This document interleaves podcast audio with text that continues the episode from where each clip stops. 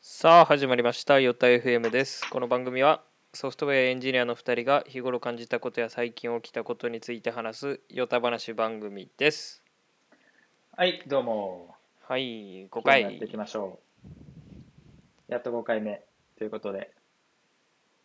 えーっと、まあ、習慣づいてきたよね。うちょっんとずつ。余裕ですそんよな中で。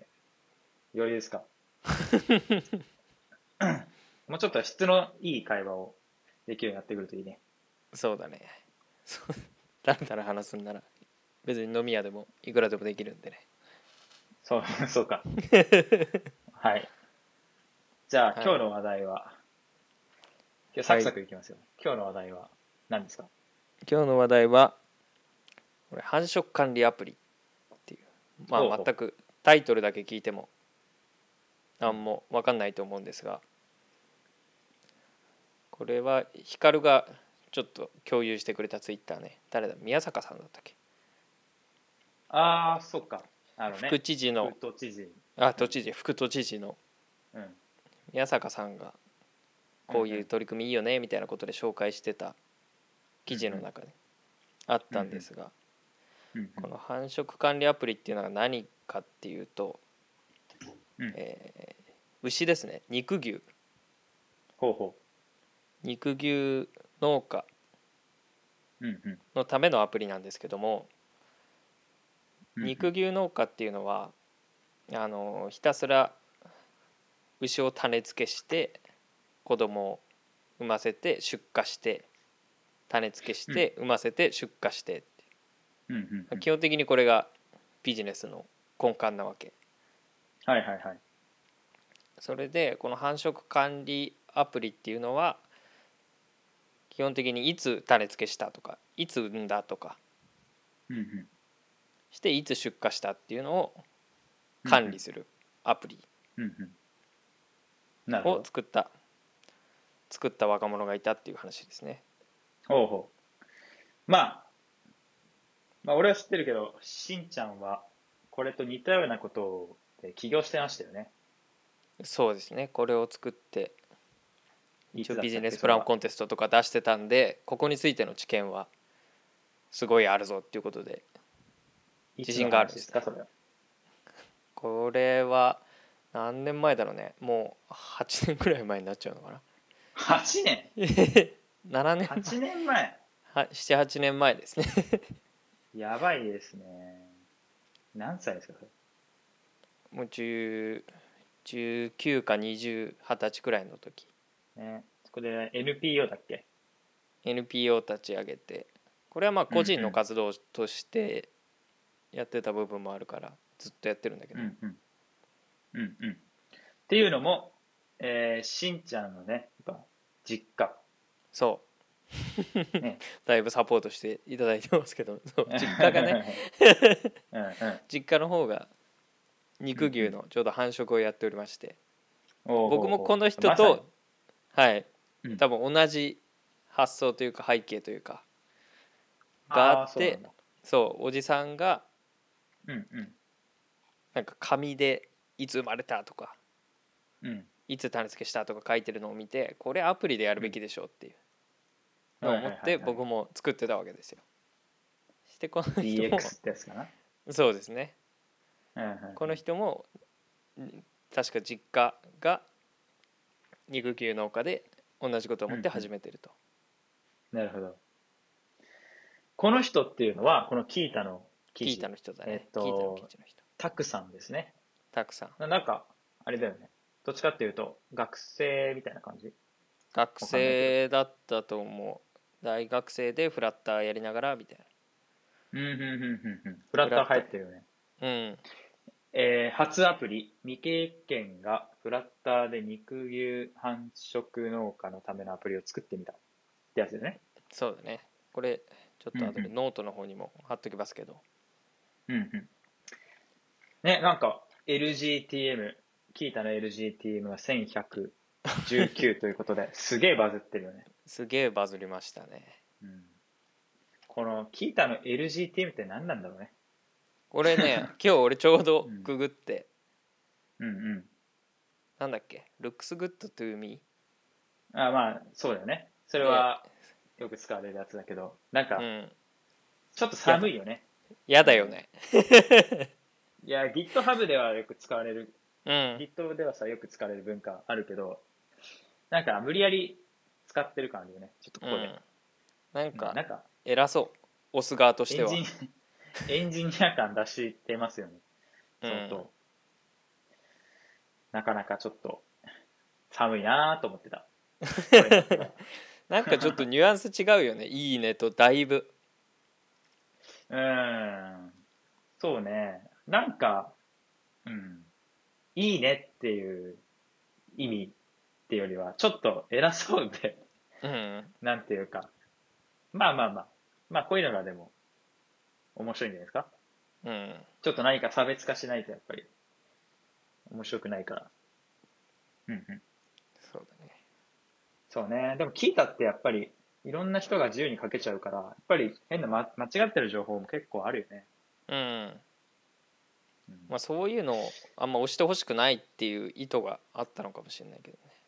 ああ、ね。間違っそれもたそう記か事もね。あーレビューするっていうのに近いのかうな。んなるほど、なるほど。でもなんか、聞いたといえばやっぱりこういうアプリを作ってみたとか、まあ、なうん何かこう、えー一つの、えー小さいファンクションに対するトピックではなくて、うん一個のプロジェクトをこう一つの記事にまとめた系って結構伸びるよね。結構伸びてるねうん。なんか読み物としてすごく優秀なんだろうね。うん参考になります。参考になりますねどれどれあんまり実は読めてなかったんですが。そうだねおおーフラッターでね。みこれなんて読むのこのサービス。メモ。メモとメモ。牛をかけてるんじゃないですかね、ああ、なるほ ど。なるほど。フラッター。はい。でいい感じに見えるけど。いい感じに見えるよねこの UI とかもね、うんうん。まだ温泉 UI が出たての頃だったかな、俺の頃温泉 UI? うんあーあー、フラッターはなくて足あるからねあそうそうそう足あるの温泉 UI ああ、ちょうど出たての頃すげえ俺も作っ懐かてしてい、なんか、響き だな。温泉。なんか、温泉 UI っていう、多分これ、温泉 UI 知ってる人なんてほとんどいないと思う。まあ、それちょっと失礼だけど。失礼だねえっと、 あの、まあ、HTML5 でできた、あの、モバイルアプリ用のフレームワーク、UI フレームワークのことで、うんまあ、えっと、俺はその、結構その、なんだろう、ウェブ技術を使ったネイティブアプリ開発。ウェブ技術っていうのは、まあ、なんか言語がウェブで使われる JavaScript ですっていう意味ではなくて、うんその、もうその、アーキテクチャがウェブ。つまり、えーまあ、コルドバとかうんに近いような思想なんだけど、ウェブビューで UI を作って、えーブラウザ上の、まあ、で動作する JavaScript でネイティブアプリを制御しましょうっていう、うーまあ、思想。 うんまあ、平たく言うと、ウェブビューを表示しただけのアプリなんだけど、うんまあまあまあ、それを結構昔からやってて、それこそ2013年、12年ぐらいの時からやってて、うんで、2013年の時に、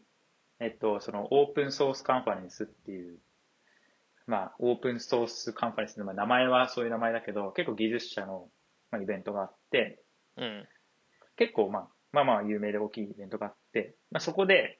えっと、ハイブリッドアプリの、まあ、開発について喋ったんですよ。うんその時に、やっぱり結構参加者来てくれたんですけど、やっぱり世の中まだまだ、やっぱり、ず全然普通にオブシーで書いたりとかだったんで、やっぱりなんかすごいこう、下手物を見る感じではあったよね。やっぱりなん,、なんでこんなことをして重たくなるんじゃないかとか、うんちゃらとか。うんっていう時代の中、えー今ですらアイオニックとか、えー出てきたし、うんその当時はやっぱりタイタニウムみたいなのもあったけども、うんやっぱあんまりうまくいかなかったんですよね、その当時は。事例的には。で、ここも数年は、えーウェブの性能、レンダリングの性能も上がって、うん十分なパフォーマンスを発揮できるようになって、うんで、アイオニックはもう素晴らしい地位を獲得したと僕は思っていますね。うんうんうんうん。そうなんですよ。だから温泉 UI、僕、あの、温泉 UI をメインでずっと開発してた久保田さんと一緒に会ったことあるんですけど、うんえっ、とね、なんかすごい変態チックなコードをすごい書いてますね。うん。いや、まあそういうフレームワーク作る人ってみんなそうじゃないですか。うんそうだねやっぱり。もう今はなんか、アッシャーでやめちゃったみたいだけど。へえうん。ちょうどこの間、なんか、リポジトリ見て。もういな違くなうった活けど動。してうたん。うん。まあ、ただすごい挑戦なんだよね。やっぱそれは。うんフレームワーク、UI フレームワークをこう作っていくっていうのは、やっぱすごい挑戦だし、うんで、それによっていろんなアプリが恩恵を受けて、いろんなこうね、ものが世の中に出てくるわけだから、それはやっぱり夢がある取り組みだなとは思いますね。まあまあまあそ、うこれはちょっとずれたんですけど。そうですねこの人はフラッターうんうん。そうだね俺の時はその温泉 UI もそんな YouTube とかに上がってるわけじゃないしすごい知見も溜まってるわけじゃないし、使えなかったっていううーん。うん僕もこの人と同じ初学者の状況でうん。でもこれ、この人初、初学者にしてはすごくないなんかす、ごすぎる撮ったことやってるよね。例 えば、GCP の画像認識 API 使って、えー個体情報の自動入力やってる。こういうのね、すごいいいよね。夢があって。うん技術だなーって感じがすごくするし。そうだねうんうん、そうなんですよここもこれは結構頑張って。たそうだね自動入力うんうん。こういうの手で管理したしたりしてるんで全然ヒューマンエラーも起こりうるとこなんですよね中小うーんの農家だと。うんうんうんうん。いいね。なんか、普通に優秀そうな感じ。うんはいはいはい。で、この繁殖管理アプリがそうどうななんんでですしょうか優秀なんですようんうん。優秀ですし僕が考えたよりもやっぱり時代も進んでていいものができてるんですけどうん僕もある程度形になった形になるものを作って農家さんに見てもらってうんして「いいねいいね」とはなるんですけどうんうん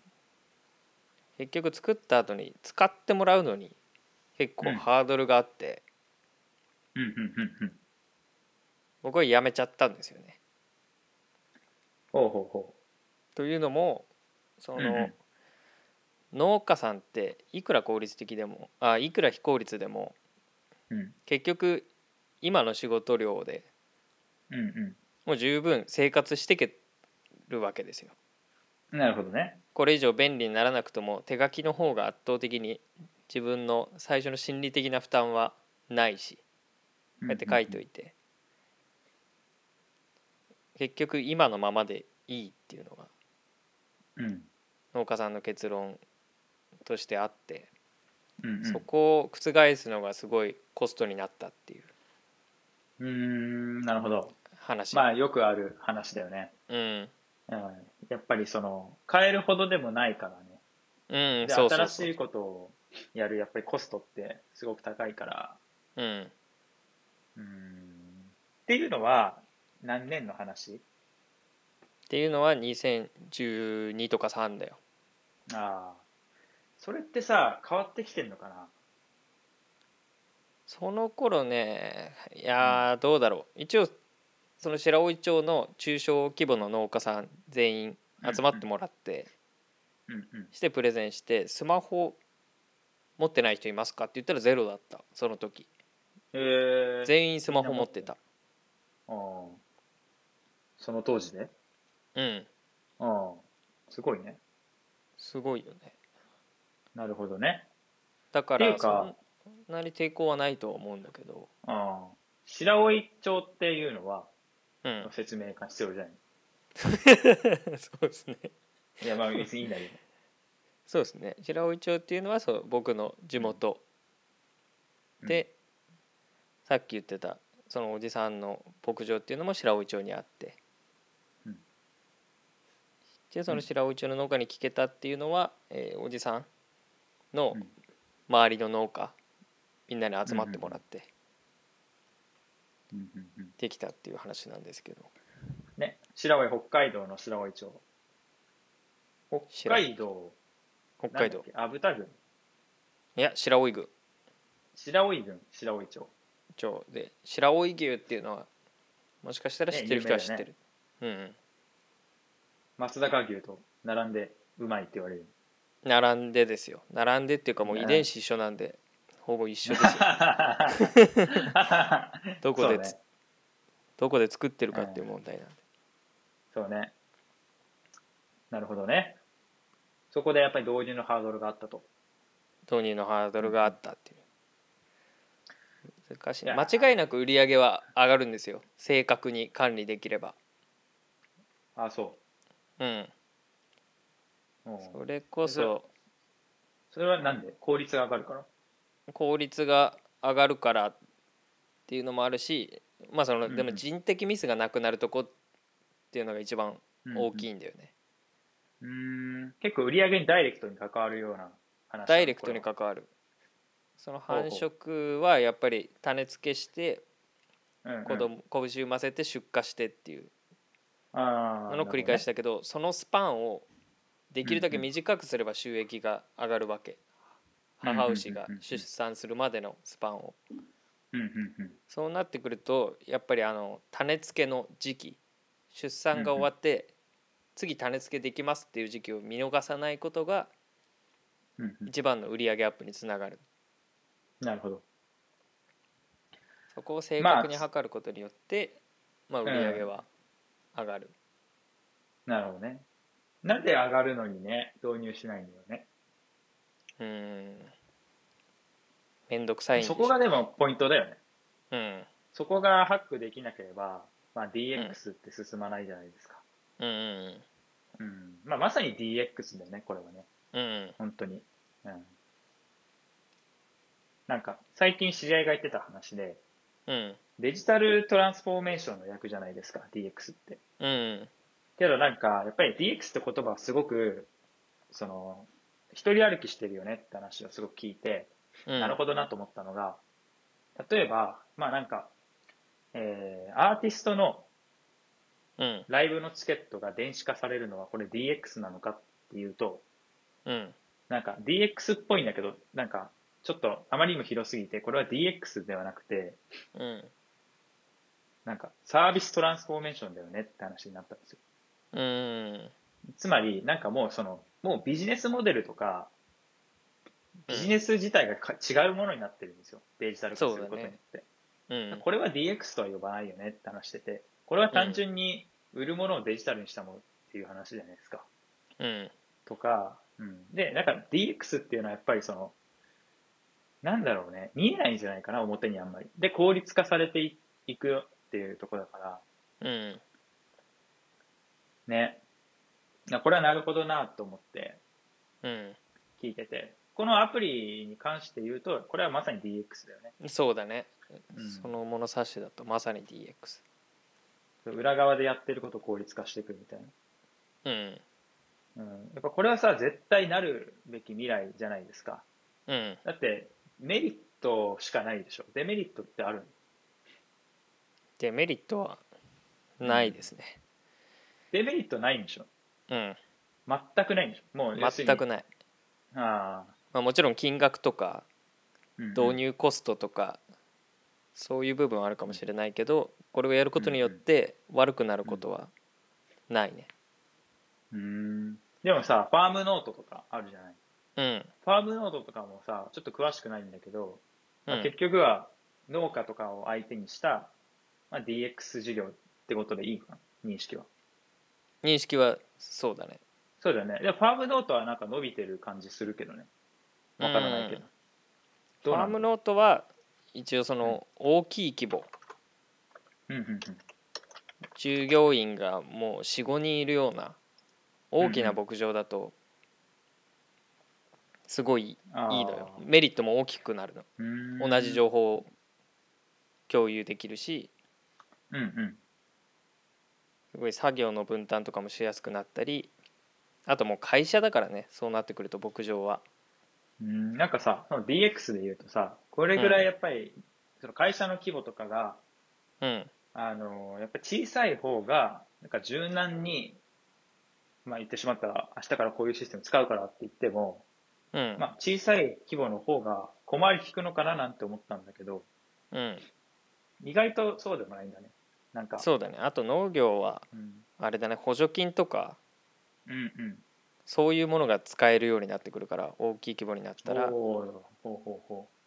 う。あ、そうなんのだ。大きくなるとなるんだ。大きくなると農協とかうんうん。に補助金を出してもらってこのシステムを入れましょうっていう話になりやすかったりとかああ、なるほどね。まあ、結局、やっぱりパツパツでみんなやってることは変わりなくて、うんえーそこに新しいその、まあ、システムを導入する投資っていうのがやっぱり結構ハードルであると。うんうんでもさ、このアプリなんか無料で提供しそうだよね。うん無料で提供してやるんじゃないこれだったらなんか、じゃあ、うちは来月からアプリにしてみるかとか、別にこれ紙と並行したっていいわけじうんゃん。ね。だったら結構広まりそうな気がするけどね。そうだねどうなんだろたうだね。これって結どうなんだ局ろ、やっぱり訴えかけていかなきゃいけないのかな。やっぱこういうふうに変えるべきだって思ってるような、その、やっぱ人たちが、うやっんぱりその、メリットしかないんで変えていきましょうっていうふうに訴えかけていくしか DX って進まないんですかね。進まないような気がしますねああ、そうなんだ。なんかね、メリットしかないんだったら、って思うけど、やっぱり人って、ね、今までのままでいいやとか、まあうん難しいことしたくないからとか、うんやっぱりその、うん、なりますよね。やっぱ新しいことやるって、その、経済的メリット、デメリットじゃなくて、精神的メリットとかデメリットがすごい強いじゃないですか。うんやっぱり、昨日までと違うことをすることって、やっぱり怖いし、不安だし、うんめんどくさいでしょ。うん一番、めんどくさいねうん。考えたくないし、みたいな。そんなことを考えたくないよ、みたいな。っていうところに、どうやってこういうテクノロジー企業が入っていけるかっていうのは、すごく、実は深い話だよね。うんそこに DX の難しいところが詰まうっんてるねこれが圧倒的に儲かるようになるとか、多分うん圧倒的にコストが下がるとか、うんその、なんだろうな、業績指標にすごくダイレクトに影響を与えていくようなものだったら、うん結構やると思うんだよね。うんそうだやねっぱ、これってやっぱり紙でできたことをアプリにして、まあ効率化はされるけど、その、すごく大きく何か変革があって、うんえーなんか売り上げが一桁変わるとか、うんあのー利益率がこんなに上がるとか、そういうことではないじゃないですか。そういうことではないねうん。だからそうだよね。やっぱかなり難しいし、うんうん、まあ、そんなこと言ったら、スマート HR とかもそうだけどね。別に売り上げ大きく変わるわけではないけど。うんだから多分スマート HR とかって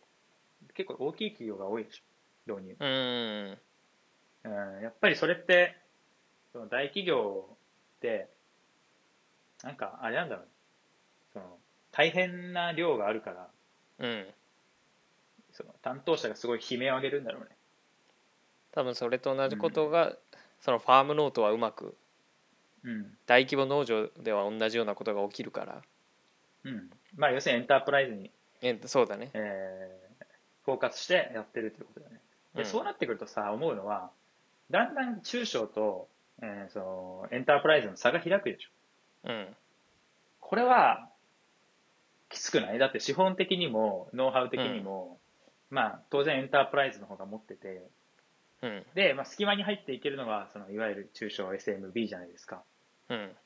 ていう中で、技術的なこの、なんつうの、優位性とか、その、テクノロジーを駆使して業務効率化していくみたいな部分の優位性。うんで、それって、俺の中の常識だと大企業は結構そこをシフトするのが、えーコストかかるっていうか、その大変だから、うん中小企業がそれバッてやって、中小企業がどんどん大企業との差を埋めるという構図なのかなと思ったけど、うん実はそこもそうはいかなくて、うん気がつくとだんだん差が開いていくのかね。そうだねそうなってくるときついね。何もできないですよ、だからもう本当にもうデジタルシフトしない会社は本当に差が開いていくよね、間違いなくうんうんいやーこれは間違いないよね厳しいよすごい大変だと思うあもちろんそこをビジネスチャンスとして、まあ、スタートアップは取り組んでいくんだけどうんうんうんなかなかね難しいよね営業したりとかするのもうんそうだねこういうのってやっぱりさ、キーパーソン落とすの。キーパーソンうん、例えば農協のトップとか落として、ああそうだえーみねん、なに、そうだよね。やっぱそういう戦略だよね。そうだねおじさんが結構その白老町の中では農家でうんうはんキーパーソンだったから、その辺は楽だったけど、うんそれ以外にも関わる農協の人うん、を抑えてアドバイスもらったりして、なるほどね。そこにまあ道はあるねその農協とか連携できるとこの繁殖管理アプリも幅が効いてくるんだよねなるほど。いやー、面白いけどね、普通に。うんこう、農家の子子供かわかんないけど、この人は。えーこの人農家の子。供農家の子供で、農家の子供が独学でフラッター始めて、うんね、繁殖管理アプリ作ってみたみたいな、すごいストーリーもあるし、面白いし。そう、まあ、ビジネス云々じゃなくて、やっぱ物を作るっていう、その、すごく素晴らしいロールモデルだよね。うんそしてこの人はうんお母さんのために、おかんのために作るって言って作っておかんに使ってもらってるから、まああこれ最で高だね、それ。最高なんですようん。やっぱそういう、なんかね、一番いいよね。こういううの。んまずそっからでしょ。そういそうっもからのでづすくねり精神って。うんやっぱなんかソフトウェアも、やっぱりものづくりってよく言われると思うけど、やっぱ俺は本当にそういうものだと思っていて、うんやっぱり、えっ、と、コード書くの好きだし、昔からやっぱりコード書いている。やっぱりもう本当に8歳、9歳ぐらいの時からコードを書いてるんだけども、うんやっぱりそれってもう自分にとっては、なんか、スキルアップのためにコード書いてますみたいな感覚になったことほとんどなくて、やっぱり好うんきで書いてる。好きでもう絵描くの好きです。歌を歌うの好きですと一緒だから、うんこの好きっていう感覚を、まあ、作れるかどうかっていうところと、うんなんか、それによって、例えば歌を歌って、周りの人がハッピーになりますとかさ、うんそういうのをこうどれだけこう、なんか実現できるかだよね。だから一番いいのって、目の前で困ってる人、隣で困ってる人、一番近くにいる人うんのために何か一つ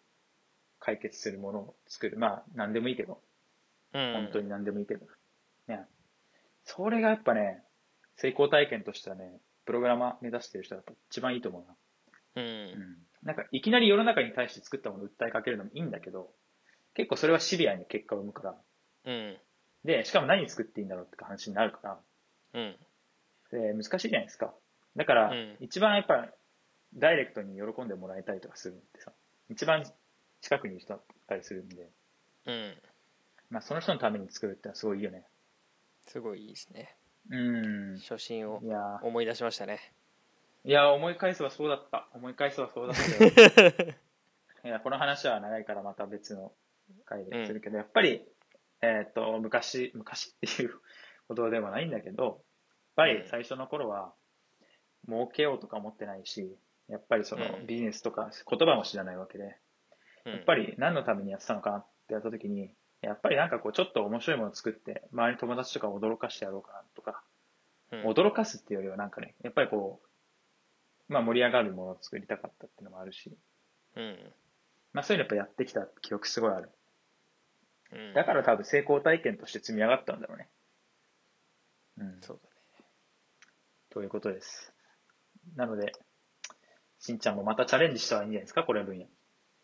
そうですねうんまだ今ならいこけのん辺ね。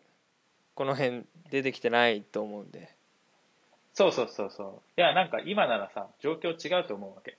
うんやっぱりこれだけみんなほらコロナもあったしさ強制的にズームとか使わ使わなきゃいけないとかさ、うんなんか何でも EC で買わなきゃいけないとかさなってきたじゃないですか、できたらやっぱりそのデジタルに親しみ方っていうのはやっぱここもうだってね、7年前とか全然違うと思うかうんら、再びチャンス到来かもね。そうですねちょっと早すぎましたね、僕はそうだね。ちょっと、み未来見るの早すぎたね。いや、でもそのタイミングもね、また大事だから。うんいや、早すぎてもダメだし、遅すぎてもダメということで。はいうんまあ、そんな感じで、そうですね、えいい話できたんじゃないですか ?DX の文脈にもなったし。うんちょっとまったり話しちゃったけどそうだね。しんちゃんの語りが。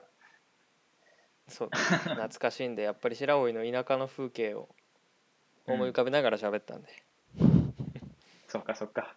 いいんじゃないですか。 まあ、つまりソフトウェア っていうのはこんぐらい魅力あるということで。うん、そううん まあ、こんな締めものづくりということですよ。そうですねうん、誰かのためになるものづくりってことですよ。はい、頑張っていきましょう。はい今日はサクッとこのくらいにしておきますかはい。そしたら何この決まり文句決めたいねさよなら のいや、別にいいじゃん。 大丈夫ですかはい。今日はじゃあ今日はこんぐらいで。は、はいい。お疲れ様でした、どうもありがとうございました。はい